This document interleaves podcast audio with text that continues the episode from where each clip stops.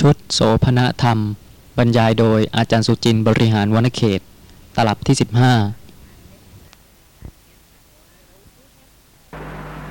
สมมติว่ามีคนคนหนึ่งเขาฆ่าความโกรธได้แล้วก็อยู่เป็นสุขจริงขณะที่เป็นสุขนั่นน่ะเป็นสุขวิปลาสหรือเปล่าแล้วแต่ระดับขั้นของบุคคลค่ะ สุขเล็ก ๆ น้อยๆชั่วขณะที่โทสะไม่เกิด ยังไม่ใช่เป็นพระอริยะบุคคลก็ได้ สุขในที่นี้ผมว่าคงจะเป็นนิพพานังนิพพานังปรมังสุขขังมากกว่าครับ ไม่ใช่สุขไม่ใช่สุขอย่างที่วิปลาสอย่างนั้นโดยมากท่านผู้ฟังไม่ได้คิดถึงระดับขั้นต่างๆ ของสภาพธรรมะแต่ละประเภทนะคะครับซึ่งความจริงแล้วแม้แต่ความหมายของคำว่าสุขเนี่ยค่ะก็ต้องมีหลายขั้นด้วย อย่างสุขของพระโสดาบัน กับสุขของปุถุชนนี่ก็ต่างกันครับ สุขของพระสกทาคามีกับพระโสดาบันก็ต่างกัน สุขของพระอนาคามีกับพระสกทาคามีก็ต่างกัน สุขของพระอรหันต์กับสุขของพระอนาคามีก็ต่างกันด้วยครับ แล้วก็แล้วก็สุขของพวกฌานอย่างอย่างเอ่อผู้ที่ได้ฌานก็บอกว่านัตติสันติปรมังสุขขังก็เหมือนกันครับสุขอย่างที่อาจารย์ว่ามันเป็นขั้นขั้นๆกัน ทีนี้ผมจะย้อนกลับมาปัญหาของ คุณนิพัฒน์เมื่อกี้นี้เนี่ย ผมมาฟังคำว่าพิจารณาฌานในที่นี้เนี่ยฌานในที่นี้ก็เป็นอารมณ์ได้ คือถ้าเผื่อว่าปรากฏ ถ้าปรากฏทางใจนะฮะเพราะฉะนั้นจะต้องใช้คำว่าพิจารณาฌานอย่างที่อาจารย์ว่าในพัฒไตรปิฎกจะต้องบอกเป็นพิจารณาฌานไม่ใช่ยก ยกฌานขึ้นสู่อารมณ์วิปัสสนาอย่างที่เเข้าใจกันทั่วๆไปนะฮะแล้วก็พูดกันมากจนกระทั่งทำให้ผู้ที่จะเรียนธรรมะเนี่ยไฝ่เขวกันมาก ตัวผมเองผมก็ไม่เคยเจริญฌานแล้วก็เข้าใจว่า เอ๊ะถ้าไปทางลัดนั้นได้ มันก็ดีพุทธเจ้าคงไม่บอกเอกายโนมักคงจะต้องเป็นโทมักแล้วไม่ใช่ เอกามักเนี่ย มันมันทางนี้ทางเดียวเท่านั้น เพราะเพราะนั้นผมยืนยันและสนับสนุน เอ่อที่อาจารย์บรรยายมาทั้งหมดครับ เรื่องของฌานจิตนะคะ เป็นเรื่องของมหัคคตะกุศล ซึ่งยิ่งใหญ่มากกว่ากามาวจรกุศล เพราะเหตุว่าตามธรรมดาของ จิตที่เป็นไปในรูปในเสียง ในกลิ่นในรสในโผฏฐัพพะนะคะชวนะจิตเนี่ยค่ะ จะเกิดไม่เกินเจ็ดขณะ อารมณ์ก็ดับ เพราะฉะนั้นเป็นสิ่งที่เล็กน้อยเหลือเกินนะคะ ความสุขในรูป ก็ชั่วขณะที่รูปนั้นตั้งอยู่ ความสุขในเสียง ก็ชั่วในขณะที่เสียงนั้นตั้งอยู่ เพราะฉะนั้นชวนะที่กำลังเป็นโสมนัสเวทนาในขณะนั้นนะคะ มีอายุที่สั้นมากคือไม่เกินเจ็ดขณะ แต่ว่าสำหรับฌานจิตแล้วนะคะ เป็นมหคตาสามารถที่จะระงงับอกุศลเนี่ยค่ะ ได้ตราบเท่าที่ฌานจิตนั้นยังเกิดดับสืบต่อกันอยู่ โดยภวังคจิตไม่เกิดขั้นเลย เพราะฉันจะเป็นกุศลซึ่งยิ่งใหญ่มากสักแค่ไหนนะคะ คนที่โกรธก็เร่าร้อน และพอหยุดโกรธก็สบายดี ชั่วเจ็ดขณะ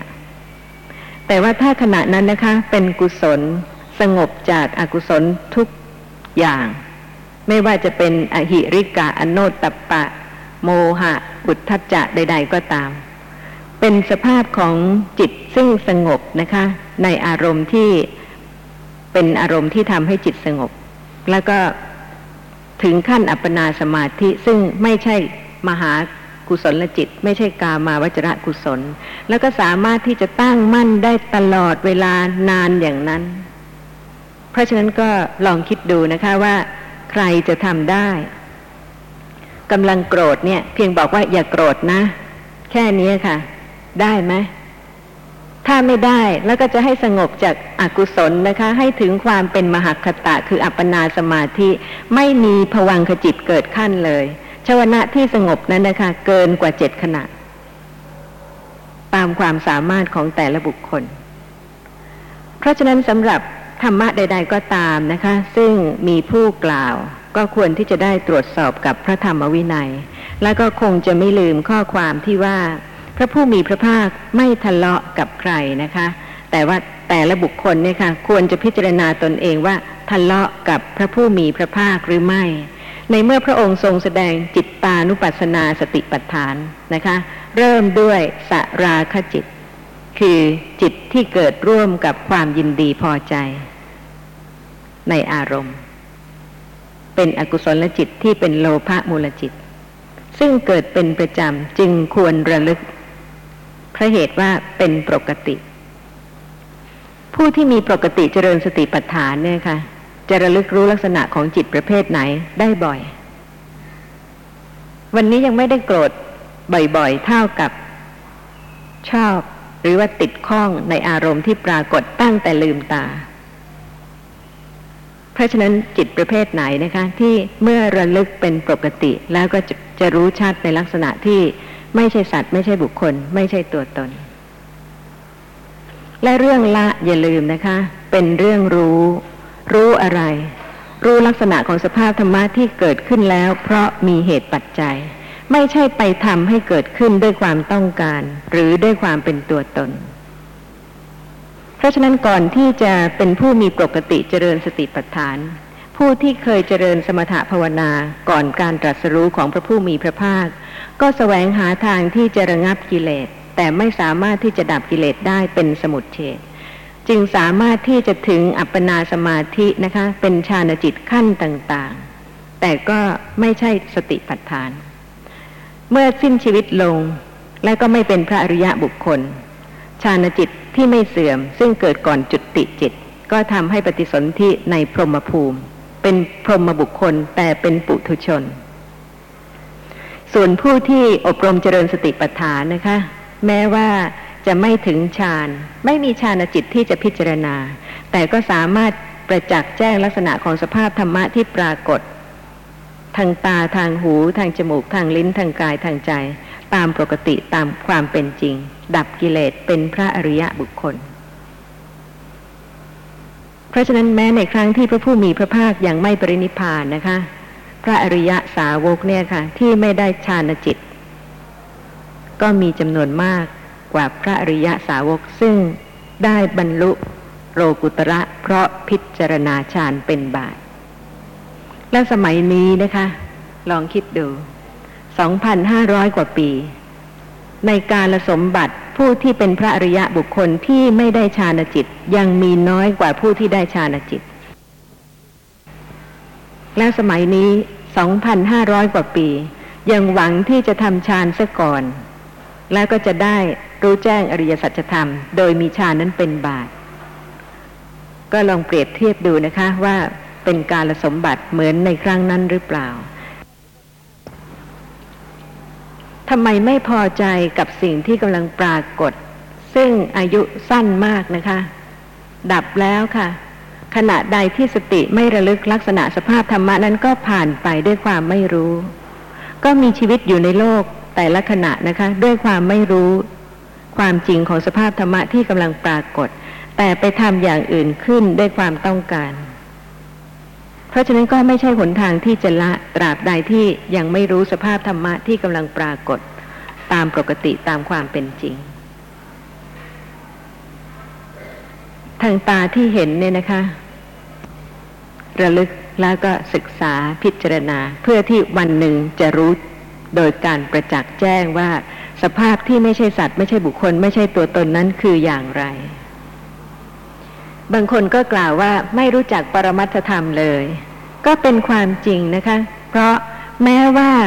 เมื่อมีปรมัตธรรม จึงมีบัญญัติ แต่เมื่อไม่รู้ว่าปรมัตธรรมเป็นอย่างไรสำหรับบุคคลนั้นนะคะ ก็เป็นโลกของบัญญัติตั้งแต่เกิดจนตาย โลกนี้มีคนมีวัตถุมีสิ่งต่างๆ โดยที่ไม่รู้ว่านะคะ แท้จริงแล้ว เป็นปรมัตธรรม แต่เมื่อไม่รู้ก็เอาปรมัตธรรมกับบัญญัติเนี่ยค่ะปนกันทันทีอยู่ตลอดเวลา จึงแยกไม่ออกว่า สภาพธรรมะใดที่เป็นปรมัตมีลักษณะอย่างใด และสภาพที่เป็นบัญญัตินะคะ ที่ไม่ใช่ปรมัตนั้นคือเมื่อไหร่เพราะเหตุว่าพอเห็นก็ปนกันแล้วใช่ไหมคะ ถ้าไม่มีปรมัตธรรมที่ปรากฏทางตาให้เห็น จะมีบัญญัติได้ไหมคะ แต่เมื่อไม่รู้ว่าสิ่งที่กำลังปรากฏเป็นปรมัตถธรรม ก็เป็นบัญญัติทันที ทั้งทางตาทางหูทางจมูกทางลิ้นทางกายทางใจ แต่สติปัฏฐานเนี่ยค่ะ เป็นขณะที่ระลึกศึกษาลักษณะของปรมัตถธรรม เพื่อที่จะรู้ว่าสภาพธรรมะไม่ใช่สัตว์ ไม่ใช่บุคคล ไม่ใช่ตัวตน แยกปรมัตถธรรมออกจากขณะที่กำลังปนบัญญัตินะคะ ด้วยความนึกคิด ในลักษณะของปรมัตธรรมที่กำลังปรากฏ ถ้าสติปัฏฐานไม่เกิดก็แยกไม่ออก ก็เป็นแต่เพียงการได้ยินได้ฟังตลอดนะคะ ไม่ว่าจะเป็นสิบปียี่สิบปีว่าปรมัตธรรมคือสภาพธรรมะที่ไม่ใช่สัตว์ ไม่ใช่บุคคล ไม่ใช่ตัวตน แล้วก็มีปรมัตธรรมอยู่ตลอดเวลา ให้รู้ได้ แต่แม้กระนั้นนะคะ ก็ไม่รู้เพราะอาวิชชา ขณะใดที่สติเกิดระลึกแล้วก็ต้องศึกษาพิจารณา น้อมไปที่จะรู้ในอาการรู้ ซึ่งเป็นลักษณะของจิตนะคะ วิชาณนะลักขณังเป็นสภาพที่รู้แจ้งอารมณ์ที่ปรากฏ เพราะจิตเกิดจึงรู้ทางตาทางหู ทางจมูกทางลิ้นทางกาย ทางใจ แต่ว่าได้ยินอย่างนี้ค่ะ กี่ปีแล้ว แล้วก็ต่อไปอีกกี่ปี ถ้าสติไม่ระลึกในขณะที่เห็น ในขณะที่ได้ยิน ในขณะที่ได้กลิ่น ในขณะที่ลิ้มรสในขณะที่คิดนึกนะคะ ก็ยังคงบัญญัติปนกับปรมัตทันที ทุกขณะที่เห็นที่ได้ยิน เพราะฉะนั้นการเจริญสติปัฏฐานเนี่ยค่ะจึงเป็นเรื่องที่ละเอียดนะคะ แล้วก็ต้องอดทน ที่จะระลึกศึกษา พิจารณา รู้ในลักษณะที่เป็นนามธรรมหรือเป็นรูปธรรม มีข้อสงสัยอะไรไหมคะ ถ้าเข้าใจอย่างนี้แล้วก็คงจะหมดปัญหาเรื่องการทำฌานใช่ไหมคะ แล้วก็ไม่ใช่ฌานด้วย แล้วก็เข้าใจว่าเป็นฌานแล้ว ก็ยิ่งไปกันใหญ่ บางท่านก็กล่าวว่าถึงเนวสัญญา นาสัญญายตนะฌานแล้วสำหรับผู้ที่เห็นประโยชน์ของหิริโอตตปปะนะคะ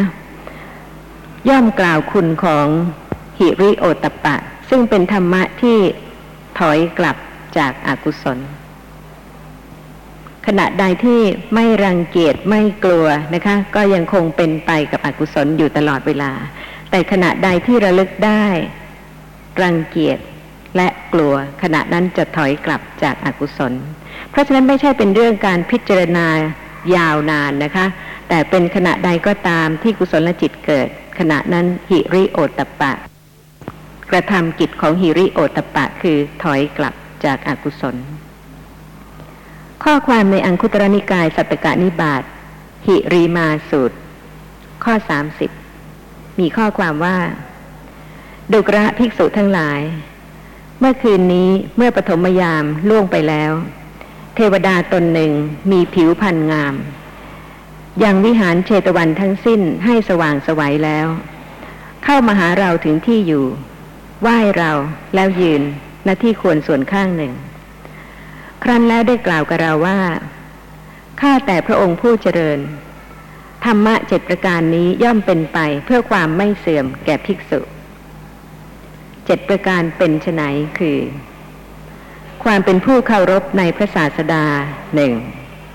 ความเป็นผู้เคารพในธรรมะหนึ่ง ความเป็นผู้เคารพในสงฆ์หนึ่ง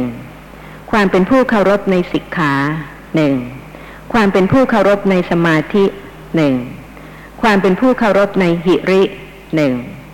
ความเป็นผู้เคารพในโอตตัปปะหนึ่งข้าแต่พระองค์ผู้เจริญ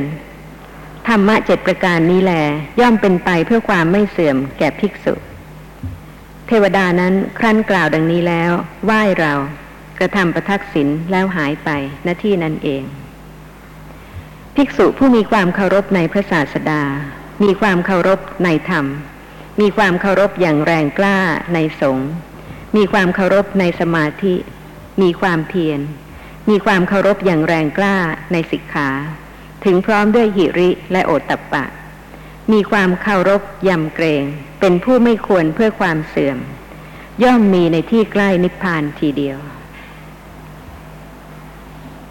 ก็คงจะเห็น ประโยชน์ของฮิริโอตปปะนะคะ ซึ่งเป็นความรังเกียจและกลัวอกุศลธรรม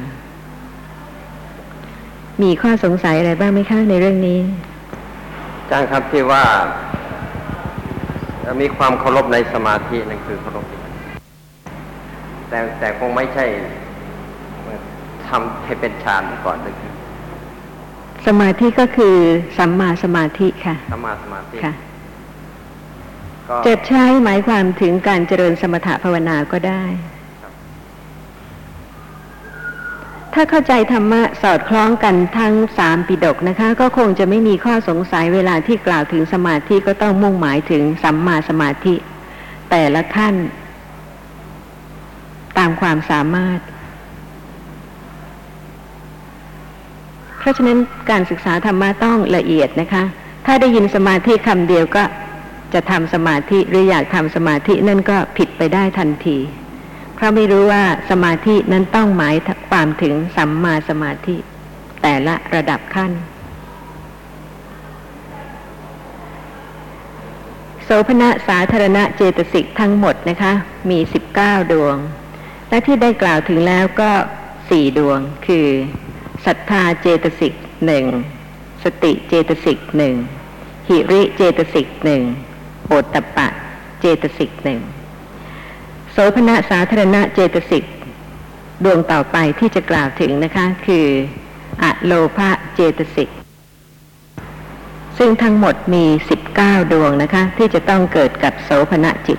ทั้งสิบเก้าดวง จะขาดโสภณะ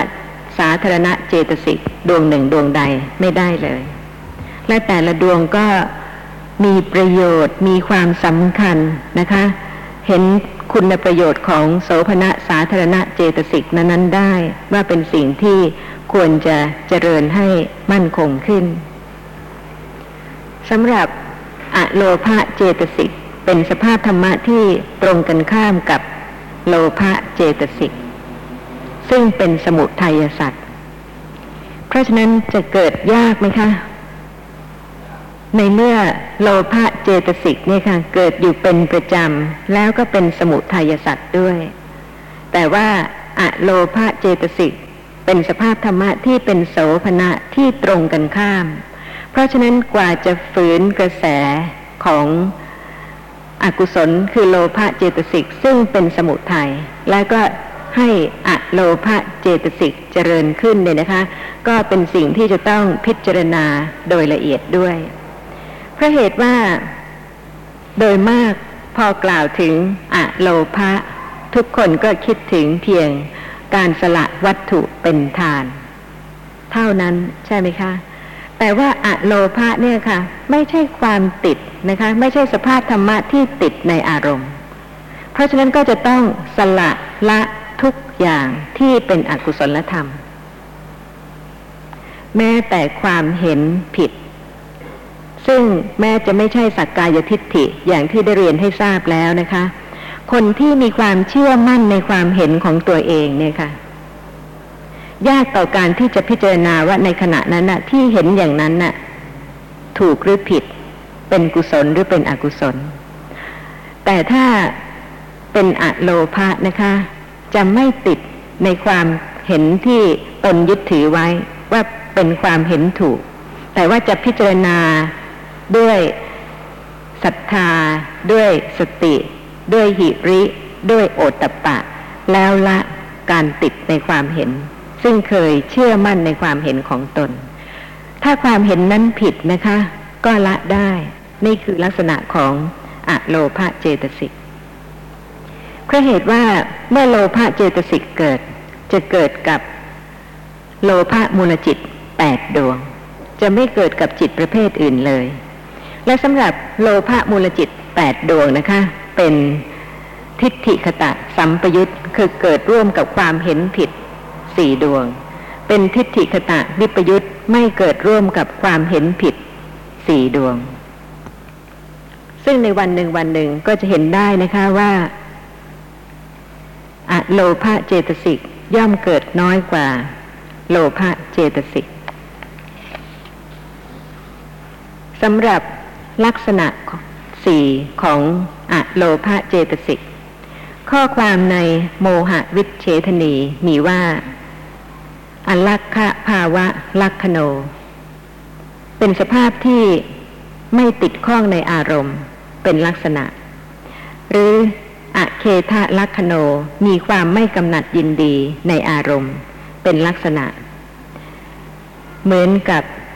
หยาดน้ำที่ไม่ติดค้างอยู่บนใบบัวฉะนั้น ลองนึกดูนะคะ ลักษณะของโลภะตรงกันข้ามกับลักษณะของอะโลภะโลภะติดยึด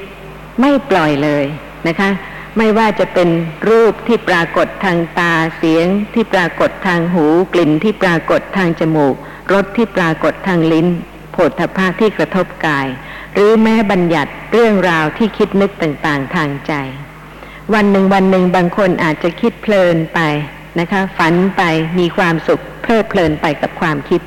นั่นก็เป็นลักษณะของความติด แต่ว่าลักษณะของโลภะนั้นเหมือนหยาดน้ำ ไม่ติดค้างอยู่บนใบบัว เมื่อกระทบอารมณ์แล้วก็ผ่านไปนะคะ ไม่มีลักษณะที่ต้องการขวนขวาย ติดข้องแสวงหาอารมณ์นั้น อปริคหะรโสมีการไม่หวงแหนเป็นกิจ เหมือนภิกษุผู้พ้นแล้วฉะนั้น ในขณะที่ไม่ต้องการไม่ติดข้องในอารมณ์ที่ปรากฏนะคะ ก็เหมือนกับ ภิกษุผู้พ้นแล้วจากกิเลสทั้งหลาย ฉะนั้น อนันลีนะภาวะปัจจุปทานโน มีความไม่ติดอยู่ในอารมณ์ เป็นอาการปรากฏ เหมือนบุรุษตกลงไปในที่อันไม่สะอาด ฉะนั้น ยังอยากจะอยู่ที่นั่นไหมคะ เหมือนบุรุษตกลงไปในที่อันไม่สะอาด ฉะนั้น เพราะฉะนั้นลักษณะ อาการที่ปรากฏก็คือไม่ติดอยู่ในอารมณ์ เป็นอาการปรากฏ โยนิโสมนสิการะ มีการทำไว้ในใจในอารมณ์ โดยแยบคายเป็นเหตุใกล้ มีข้อสงสัยในเรื่องนี้ไหมคะ ลักษณะของอะโลภะเจตสิกซึ่งตรงกันข้ามกับโลภะเจตสิก อาจารย์ครับลักษณะที่ปรากฏกับอาการที่ปรากฏรู้สึกจะเหมือนเกือบจะเหมือนกันเหมือนกันเลยนะแยกไม่ออกเลยค่ะแยกไม่ออกเลยค่ะนะฮะเพราะว่าไม่ว่าจะเป็นลักษณะอาการหนึ่งอาการใดที่ปรากฏให้รู้นะคะ คือสภาพที่ไม่ติดข้อง ขณะนั้นก็เป็นลักษณะของโลภะซึ่งกระทำกิจไม่ติดข้อง ในชีวิตประจำวันเนี่ยผมว่าไอ้ตัวนี้มันตัวร้ายมากนะมันไปนั่นเหนียวไม่รู้จะติดขนาดไหน เป็นสมุทัยสัตว์ค่ะเป็นสมุทัยศาสตร์เลยนะครับถึงจะเกิดในอรูปพรหมภูมิก็ไม่พ้น ถ้ายังไม่เป็นพระอริยะบุคคลนะคะ ยังไม่มีการดับกิเลสเป็นสมุทเฉดอโลภาเจตสิกเป็นโสภณะเจตสิกที่เป็นมูลของกุศลธรรมทั้งหลาย ซึ่งข้อความในอัธสาลินีนิเคปกัน ขยายความกุศลบทมีข้อความว่า ชื่อว่ากุศลมูลด้วยอัฏฐว่า กุศลเหล่านั้นเป็นมูล หรือด้วยอัฏฐว่า ชื่อว่ามูล โดยความหมายว่า เป็นเหตุ เป็นปัจจัย เป็นแดนเกิด เป็นสภาพให้เกิด เป็นสมุดฐาน เป็นที่บังเกิดแห่งกุศลธรรมเหล่านั้น สำหรับโสภณะสาธารณะเจตสิกทั้งหมดมี 19 ดวงนะคะ แต่ที่เป็นมูลมีสามดวง คืออะโลภะเจตสิกหนึ่งอะโทสะเจตสิกหนึ่งและปัญญาซึ่งเป็นอะโมหะเจตสิกหนึ่งสำหรับสภาพธรรมะแต่ละประเภทเนี่ยค่ะพระผู้มีพระภาคทรงแสดงสภาพฐานะของสภาพธรรมะนั้น ๆ นะคะ เพราะเหตุว่าถึงแม้ว่าเจตสิกทั้งหมดจะมี52ประเภท แต่เจตสิกที่เป็นมูลมีเพียงหกและก็ที่เป็นอกุศลมูลมีสามคือโลภะเจตสิกหนึ่งโทสะเจตสิกหนึ่งโมหะเจตสิกหนึ่งที่เป็นโสภณมูลก็มีสามคืออะโลภะเจตสิกหนึ่งอะโทสะเจตสิกหนึ่งอะโมหะเจตสิกหนึ่ง เพราะฉะนั้นสำหรับเจตสิกซึ่งเป็นมูลเนี่ยนะคะ เป็นสภาพธรรมะที่เป็นเหตุ เป็นปัจจัย เป็นแดนเกิด เป็นสภาพให้เกิด เป็นสมุดฐาน เป็นที่บังเกิดของกุศลธรรมทั้งหลาย พระผู้มีพระภาคทรงแสดงกุศลทั้งสี่ภูมิ ไม่ว่าจะเป็นขั้นกามาวจระภูมิ รูปาวจระภูมิอรูปาวจระภูมิ หรือ โลกุตระภูมิ จะต้องเกิดจากสภาพธรรมะที่เป็นกุศลละมูลทั้งสิ้น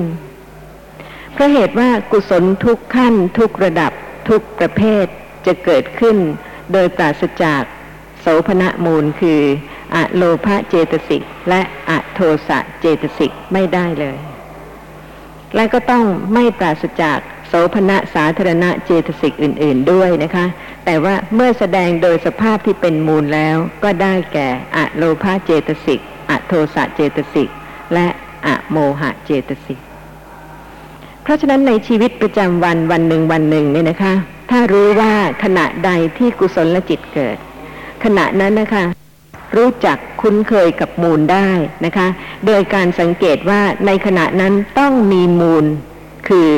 ต้องมีอะโลภะเจตสิกและอะโทสะเจตสิก ซึ่งเป็นสัพพจิตตสาธารณะเจตสิกเกิดร่วมด้วย ในขณะนั้นกุศลนั้นๆจึงเป็นไปได้ ไม่ว่าจะเป็นในขั้นของทาน ในขั้นของศีล ในขั้นของการฟังพระธรรม การแสดงธรรม หรือการอบรมจิตนะคะ ด้วยความสงบจากโลภะโทสะโมหะ หรือการอบรมเจริญปัญญาด้วยการระลึกรู้ลักษณะของสภาพธรรมะที่กำลังปรากฏ ซึ่งทุกอย่างเนี่ยค่ะ ในชีวิตที่เป็นผลนะคะ จะต้องมาจากเหตุ ข้อความในมโนรถปรณี อังคุตรนิกายเอกนิกบาท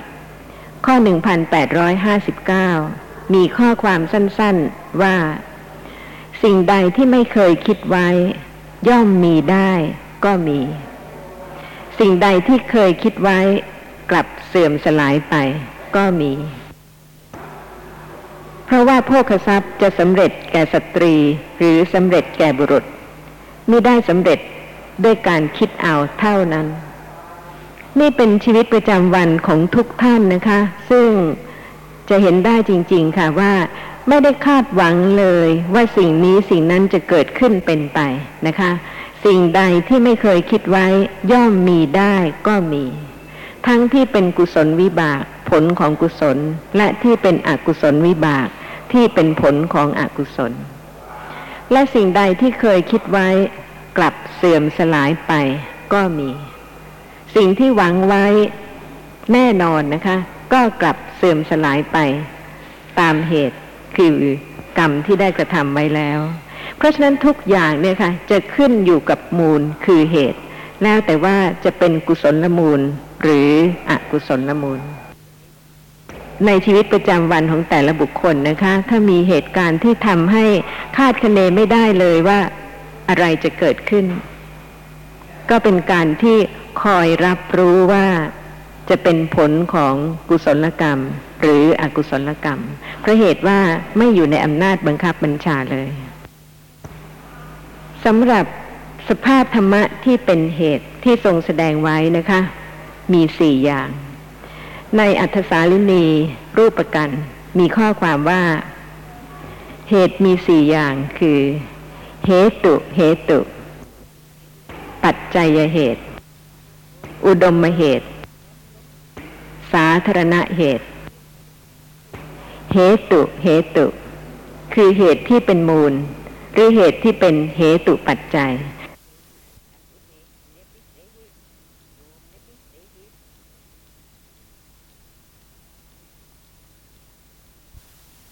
ซึ่งก็ได้แก่อกุศลเหตุสามกุศลเหตุสามและอัพยากตะเหตุสามซึ่งได้กล่าวถึงแล้วนะคะ พ้นไปจากโลภะเจตสิก โทสะเจตสิก โมหะเจตสิก อะโลภะเจตสิกอะโทสะเจตสิกอะโมหะเจตสิกแล้วก็ไม่ใช่เหตุเหตุ แต่ว่าเป็นปัจจัยเป็นเหตุ โดยเหตุอื่นนะคะ ซึ่งไม่ใช่โดยเหตุเหตุสำหรับกุศลเหตุสามก็เป็นเหตุที่จะให้เกิดวิบากนะคะ ที่เป็นกุศลวิบาก อกุศลเหตุสามก็เป็นเหตุที่จะให้เกิดอกุศลวิบาก อัพยากตะเหตุสามไม่เป็นเหตุให้เกิดวิบากใด ๆ ทั้งสิ้น เพราะเหตุว่าอะโลภะเจตสิกอะโทสะเจตสิกอะโมหะเจตสิกเกิดกับวิบากจิตก็ได้ เกิดกับกิริยาจิตก็ได้ ซึ่งเมื่อเป็นวิบากจิต ไม่เป็นเหตุเหตุที่จะทำให้เกิดวิบาก และเมื่อเป็นกิริยาจิตนะคะ ก็ไม่เป็นเหตุเหตุที่จะให้เกิดวิบาก ประการต่อไปคือปัจจัยเหตุ คือเหตุปัจจัย หมายความถึงปัจจัยทุกอย่างเลยนะคะ เป็นเหตุ เช่น มหาภูตรูปเป็นปัจจัย แห่งการบัญญัติ รูปขันชื่อว่าปัจจัยเหตุ ถ้าไม่มีมหาภูตรูป จะมีการเรียกรู้รูปใด ๆ ได้ไหมคะ ถ้าปราศจากธาตุดินธาตุน้ำธาตุไฟธาตุลม เพราะฉะนั้นมหาภูตรูปนั่นเองค่ะ เป็นปัจจัยเหตุ เป็นปัจจัยแห่งการบัญญัติรูปขันว่านี่คือรูปนะคะ ชื่อว่าปัจจัยเหตุ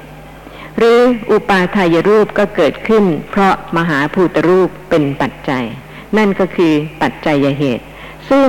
ไม่ใช่เหตุเหตุนะคะ เพราะเหตุว่าเหตุที่เป็นเหตุมีเพียงหก แต่นี่ปัจจัย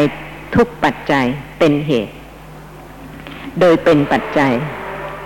ประการต่อไปคืออุดมเหตุ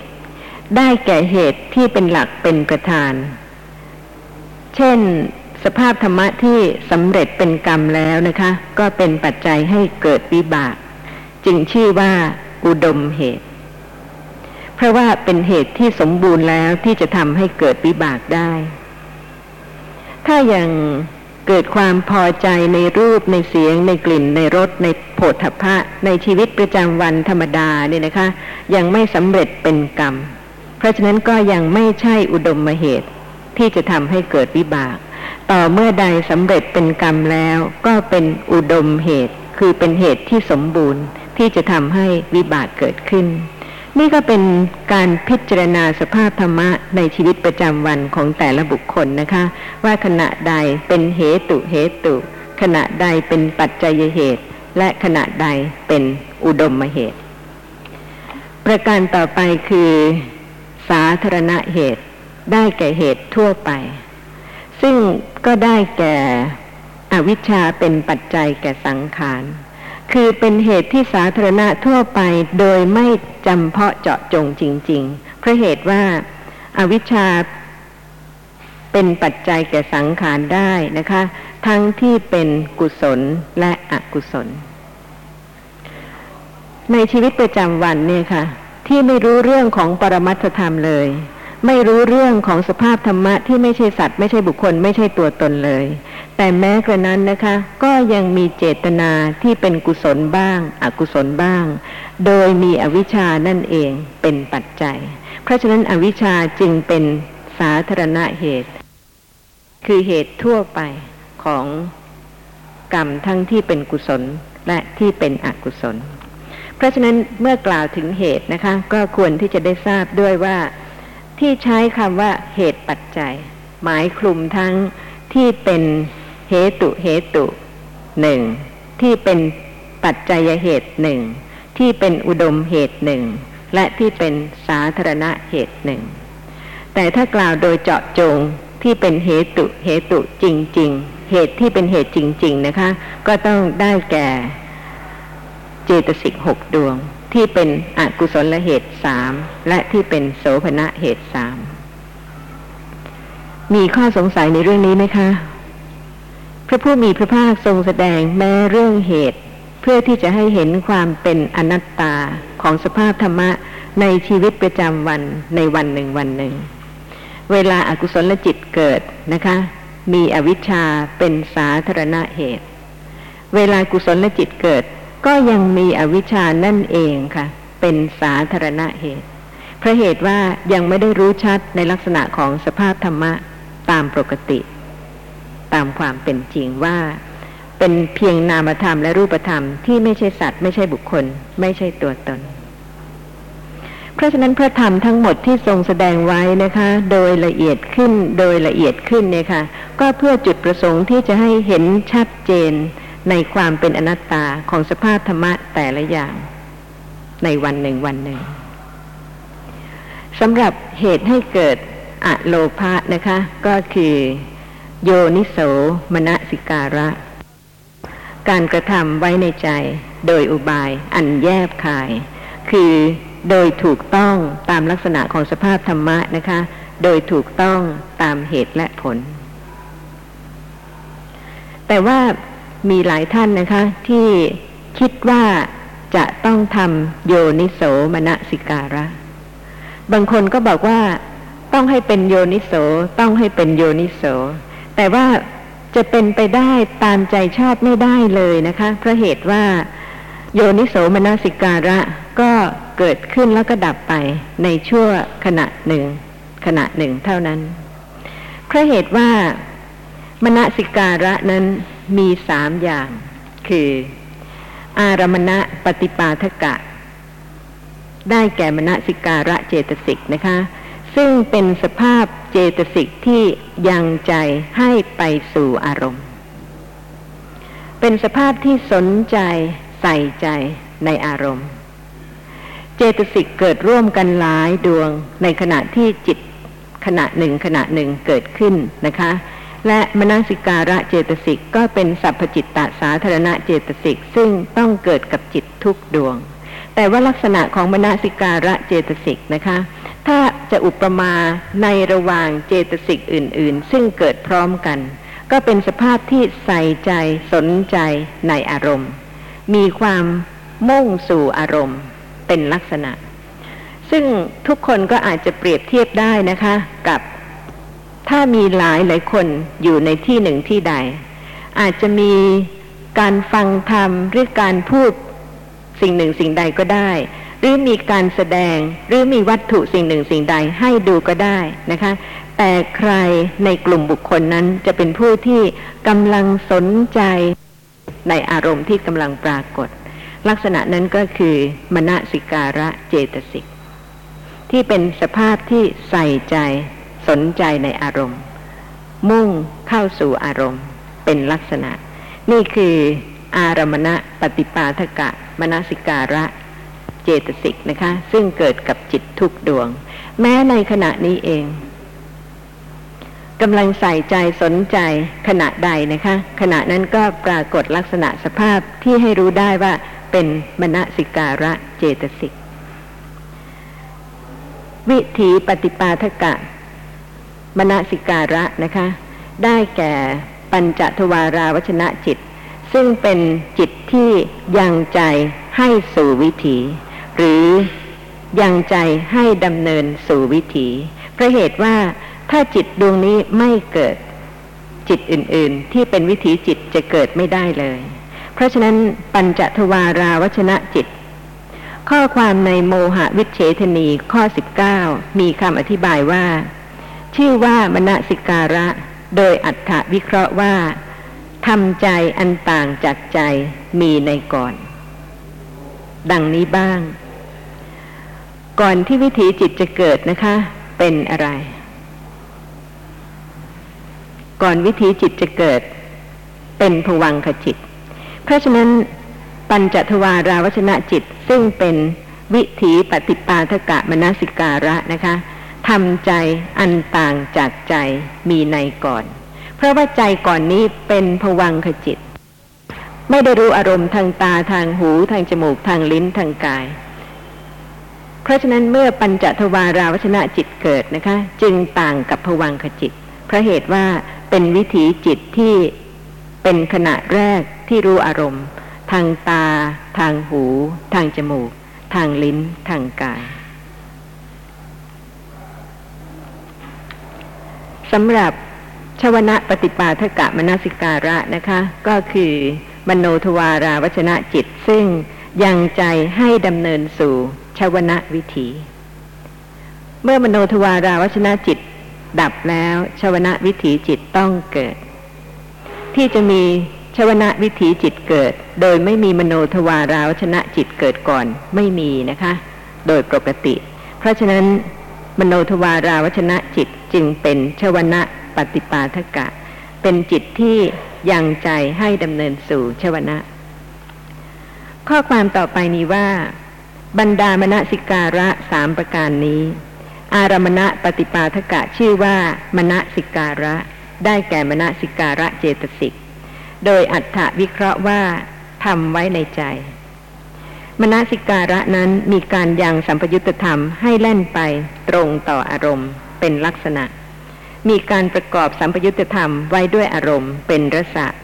มีความเผชิญหน้าต่ออารมณ์เป็นปัจจุปทานะ เป็นธรรมะนับเนื่องในสังขารขัน พึงเห็นว่าราวกสารถีของสัมปยุตธรรมทั้งหลาย ด้วยความเป็นธรรมะช่วยให้ดำเนินไปสู่อารมณ์ สำคัญหรือเปล่าคะสำคัญแค่ไหนต้องมีอีกใช่ไหมคะ โดยเป็นเพียงสัพพจิตตะสาธารณะเจตสิกเท่านั้น เพราะฉะนั้นถ้าถามว่าคนขับเนี่ยสำคัญไหมสำคัญแค่ไหนสำคัญแค่ขับนะคะ แต่จะขับไปในทางถูกหรือในทางผิด ต้องแล้วแต่บุคคลอื่นซึ่งกำกับคนขับ หรือว่าเป็นผู้ที่ชี้ทางเป็นผู้ที่รู้ทาง ซึ่งจะต้องเป็นโสภณะเจตสิกนะคะ เพราะฉะนั้นแต่ละลักษณะของสภาพธรรมะที่เกิดขึ้นกระทำกิจในวันหนึ่งวันหนึ่ง แม้ว่าแต่ละท่านเนี่ยค่ะ จะไม่รู้จักลักษณะของเจตสิกแต่ละประเภทนะคะ แต่ว่าพระผู้มีพระภาคก็ได้ทรงแสดงลักษณะของเจตสิกแต่ละประเภทนั้น โดยละเอียดเพื่อที่จะให้เห็นในสภาพที่ไม่ใช่ตัวตน ไม่ใช่สัตว์ ไม่ใช่บุคคล เพราะฉะนั้นที่ท่านจะทำโยนิโสเนี่ยค่ะ ลองคิดดูนะคะ จะทำขณะไหน จะทำเมื่อไหร่ ขณะที่จักขูวิญญาณจิตเกิดขึ้นเป็นวิบากเห็นสิ่งที่กำลังปรากฏทางตา จะทำโยนิโสได้ไหมคะ ไม่ใช่เรื่องทำนะคะ แต่เป็นเรื่องเข้าใจว่าขณะใดที่กุศลธรรมเกิด ขณะนั้นนะคะมณสิการะโดยถูกต้อง เป็นโยนิโสมณสิการะ โดยกำเนิด โดยใจ ไม่ใช่โดยบุคคลหนึ่งบุคคลใด เนี่ยค่ะเป็นเรื่องที่จะต้องเข้าใจลักษณะของสภาพธรรมะ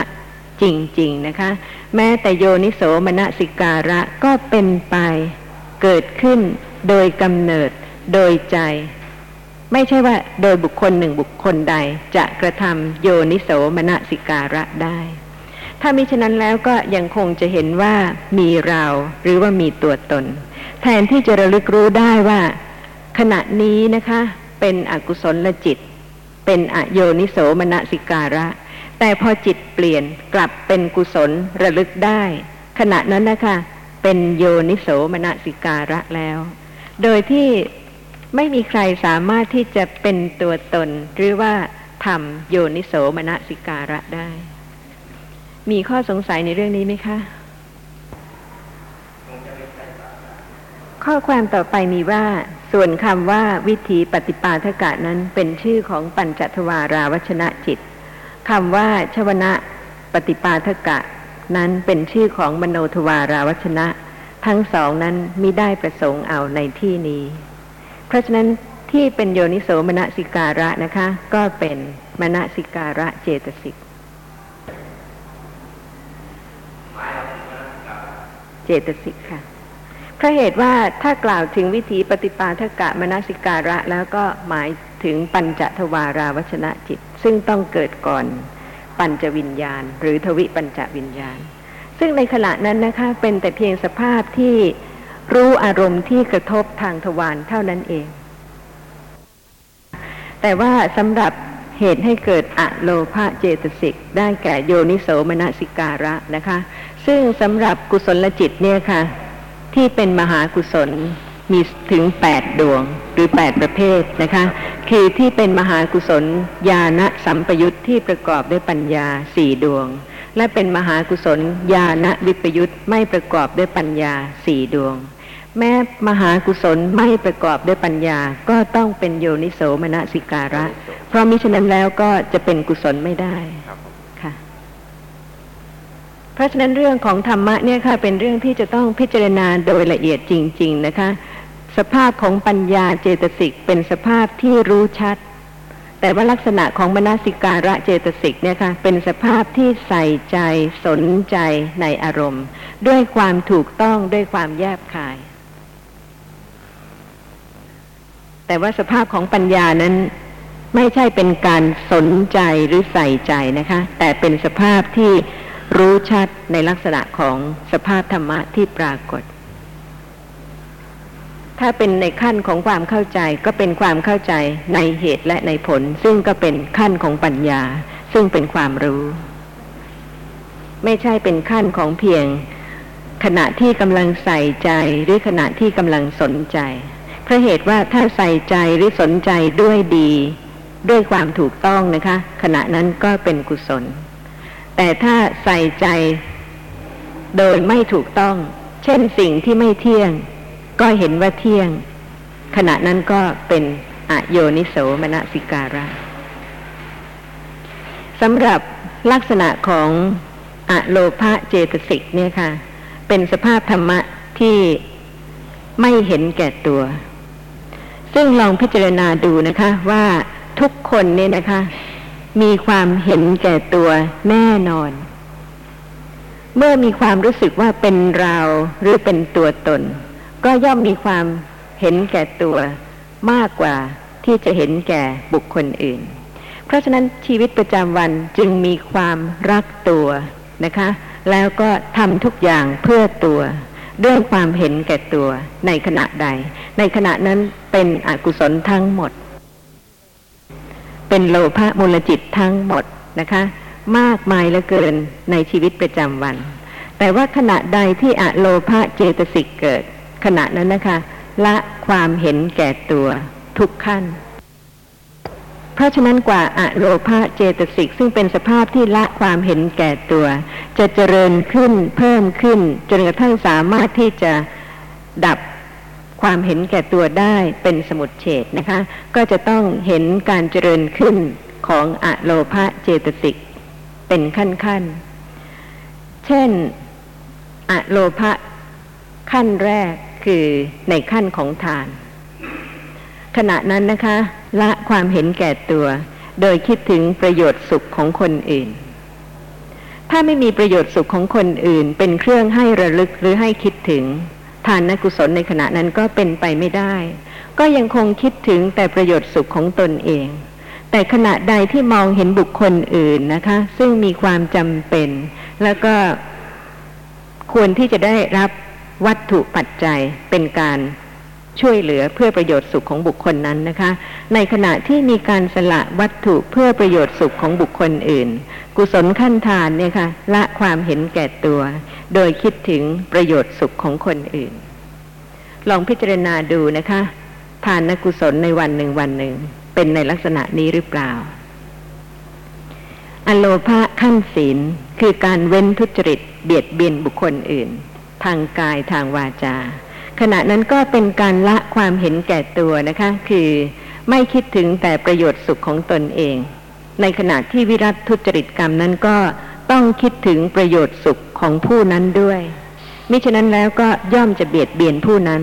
แต่ขณะใดที่เว้นการเบียดเบียนนะคะ ด้วยกายบ้าง ด้วยวาจาบ้าง ในขณะนั้นก็เป็นการละความเห็นแก่ตัว โดยคิดถึงประโยชน์สุขของบุคคลอื่น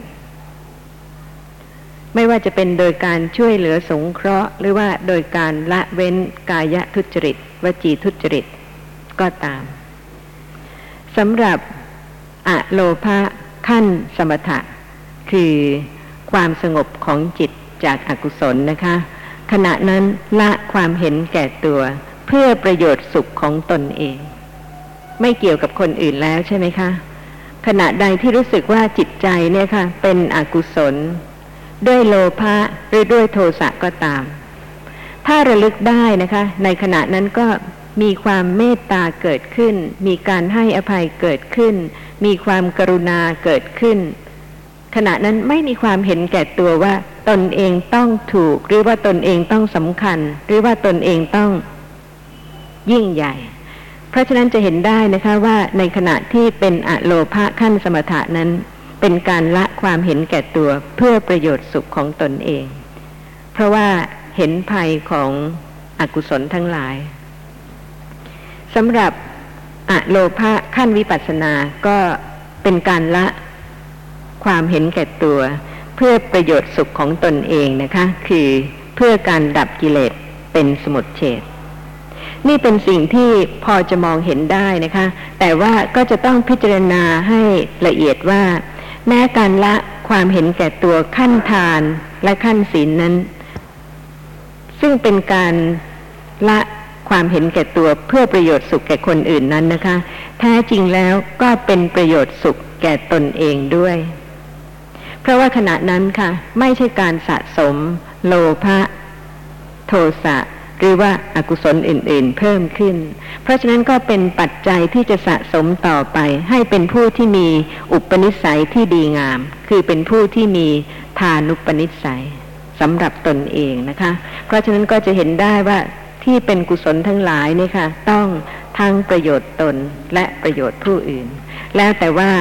จะเห็นได้ชัดว่าในขณะนั้นนะคะ เป็นประโยชน์ผู้อื่น โดยที่ว่ายังไม่เห็นว่า แม้ขณะนั้นก็เป็นประโยชน์ตนด้วยสำหรับ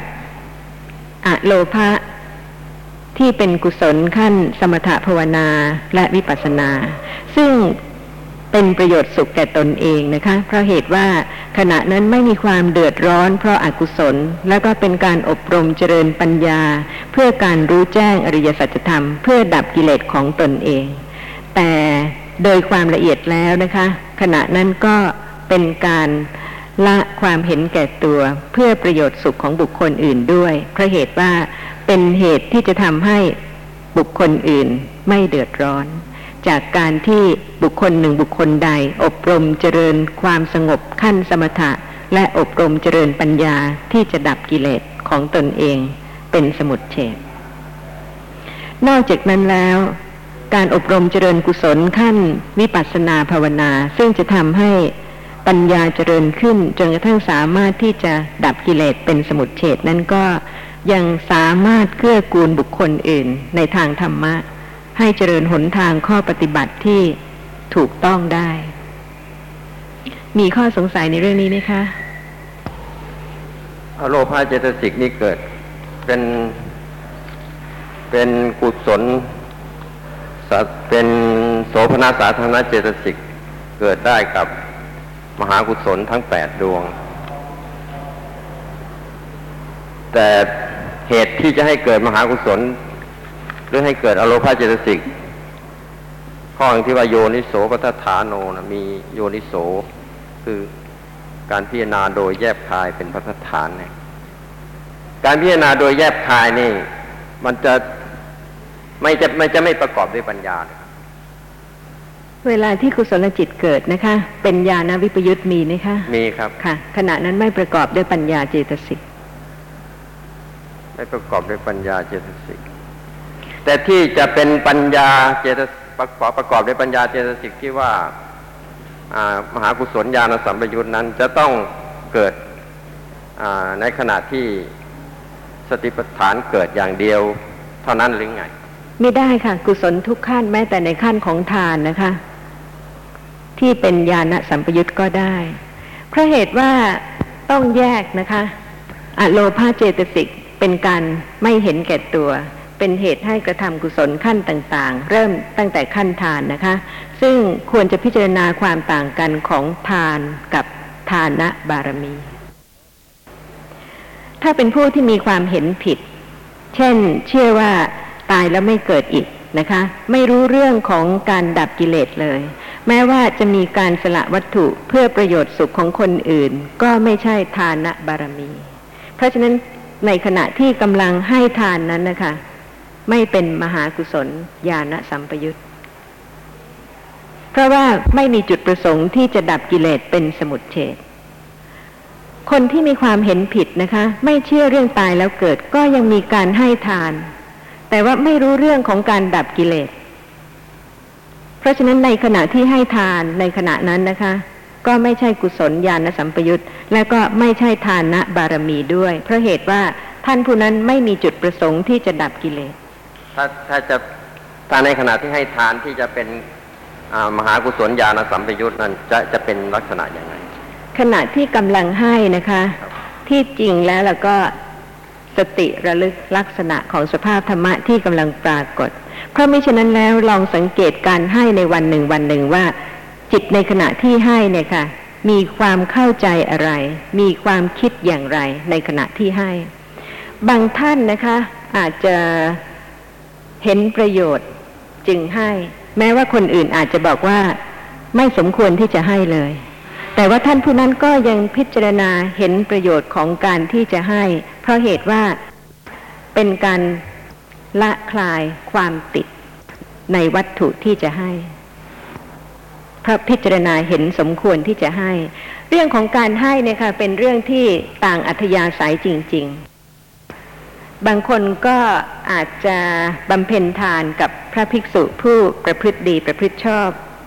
บางท่านก็ สงเคราะห์คนตกทุกข์ได้ยาก โดยที่ว่าท่านก็เห็นว่าพระภิกษุผู้ประพฤติดีประพฤติชอบนั้นนะคะ ไม่เป็นผู้ที่ขาดแคลนขัดสน แต่ว่าผู้อื่นที่กำลังเดือดร้อน ป่วยไข้ทุกข์ยาก เป็นผู้ที่ควรที่จะได้รับความเมตตา เพราะฉะนั้นท่านเหล่านั้นนะคะที่มีอัธยาศัยสะสมมาก็สงเคราะห์ผู้ที่ยากไร้นะคะ แต่ว่าบางท่านก็สะสมมาที่จะมีความเมตตาเอื้อเฟื้อเผื่อแผ่ที่จะให้วัตถุทานเพื่อที่จะให้บุคคลอื่น มีความสุข มีความสะดวกสบาย แล้วก็บางท่านก็อาจจะให้วิชาความรู้เป็นทาน เพราะฉะนั้นก็จะเห็นได้ว่าในเรื่องของการให้แต่ละท่านเนี่ยสะสมมาต่างๆกันจริง แต่ในขณะที่กำลังให้นะคะ เป็นจิตที่รู้ว่าให้เพื่อขัดเกลากิเลสเพราะรู้ว่าจำเป็นบุคคลนั้นมีความจำเป็นนะคะ และถ้าท่านสามารถสงเคราะห์ได้ ท่านก็สงเคราะห์ โดยการรู้ว่าในขณะนั้นนะคะ จะเป็นเหตุให้โลภะของท่านเนี่ยเบาบางลงได้ ด้วยการกระทำอย่างนั้น ถ้าขณะใดที่เป็นกุศลอย่างนั้นพิจารณาอย่างนั้น ขณะนั้นก็เป็นญาณสัมปยุตเพราะรู้ว่าถ้าขาดทานะบารมีนะคะ ถ้าวันหนึ่งวันหนึ่งในชีวิตไม่มีการให้เลย ชาติหนึ่งไม่มีการให้เลย แล้วก็กิเลสจะดับได้ยังไง แต่ว่าเมื่อรู้ว่านะคะ ชาติหนึ่ง ถ้ามีการให้บ้าง ก็เป็นการที่จะทำให้กิเลสสามารถที่จะดับได้ในวันหนึ่ง ช้าหรือเร็วก็แล้วแต่อโลภะซึ่งจะเป็นเหตุให้เจริญกุศลทุกขั้นต่อไป อันนี้เรียกว่า ปัญญาหรือว่ามหากุศลที่ประกอบด้วยปัญญาในเกิดในขณะที่ให้ทาน แต่ที่จะเกิดเรียกว่ามหากุศลญาณสัมยุทธ์ที่เกิดณขณะที่ให้ทานนั้นน่ะจะเป็นการเจริญสติปัฏฐานเนี่ยฮะที่ว่าจะเป็นเจริญสติปัฏฐานหรือหรือว่าปัญญาเกิดขึ้นในขณะที่ให้ทานที่จะเป็น การเจริญสติปัฏฐานเนี่ยจะเป็นยังไงครับ ไม่ใช่ตัวเราค่ะ ในขณะนั้นนะคะ เป็นนามธรรมกับเป็นรูปธรรม